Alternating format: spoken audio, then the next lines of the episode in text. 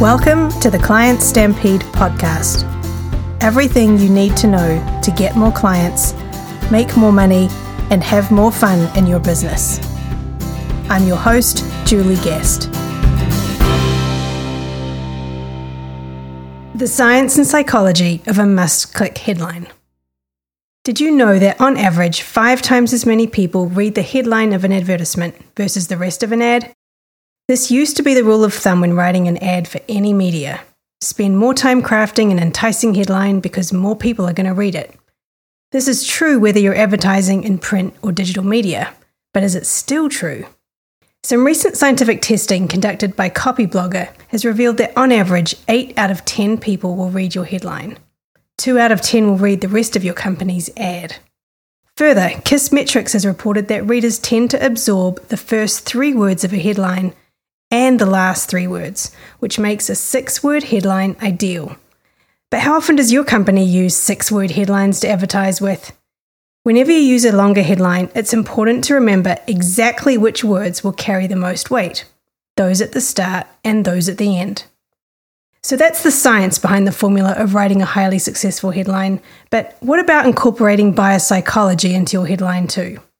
Well, that's the other secret ingredient to crafting a successful ad. So, here are eight key types of bias psychology we've proven work best in digital ads, especially. Ready to learn what they are? Number one, surprise. For example, this is not a perfect blog post, but it could have been. Number two, ask a question. For example, do you know how to create the perfect blog post?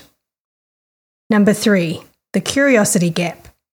For example, 10 ingredients in a perfect blog post. Number nine is impossible.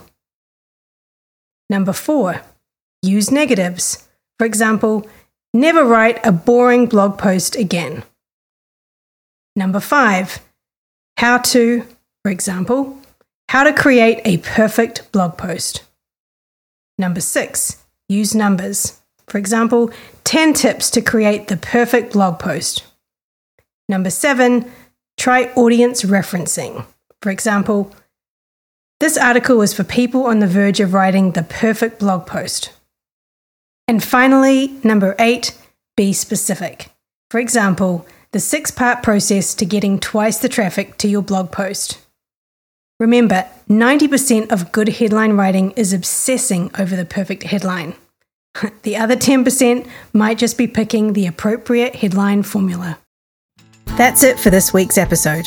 Don't forget to check out next week's issue of Monday Marketing Gold, your weekly e magazine for more marketing tips, tricks, and strategies from the trenches.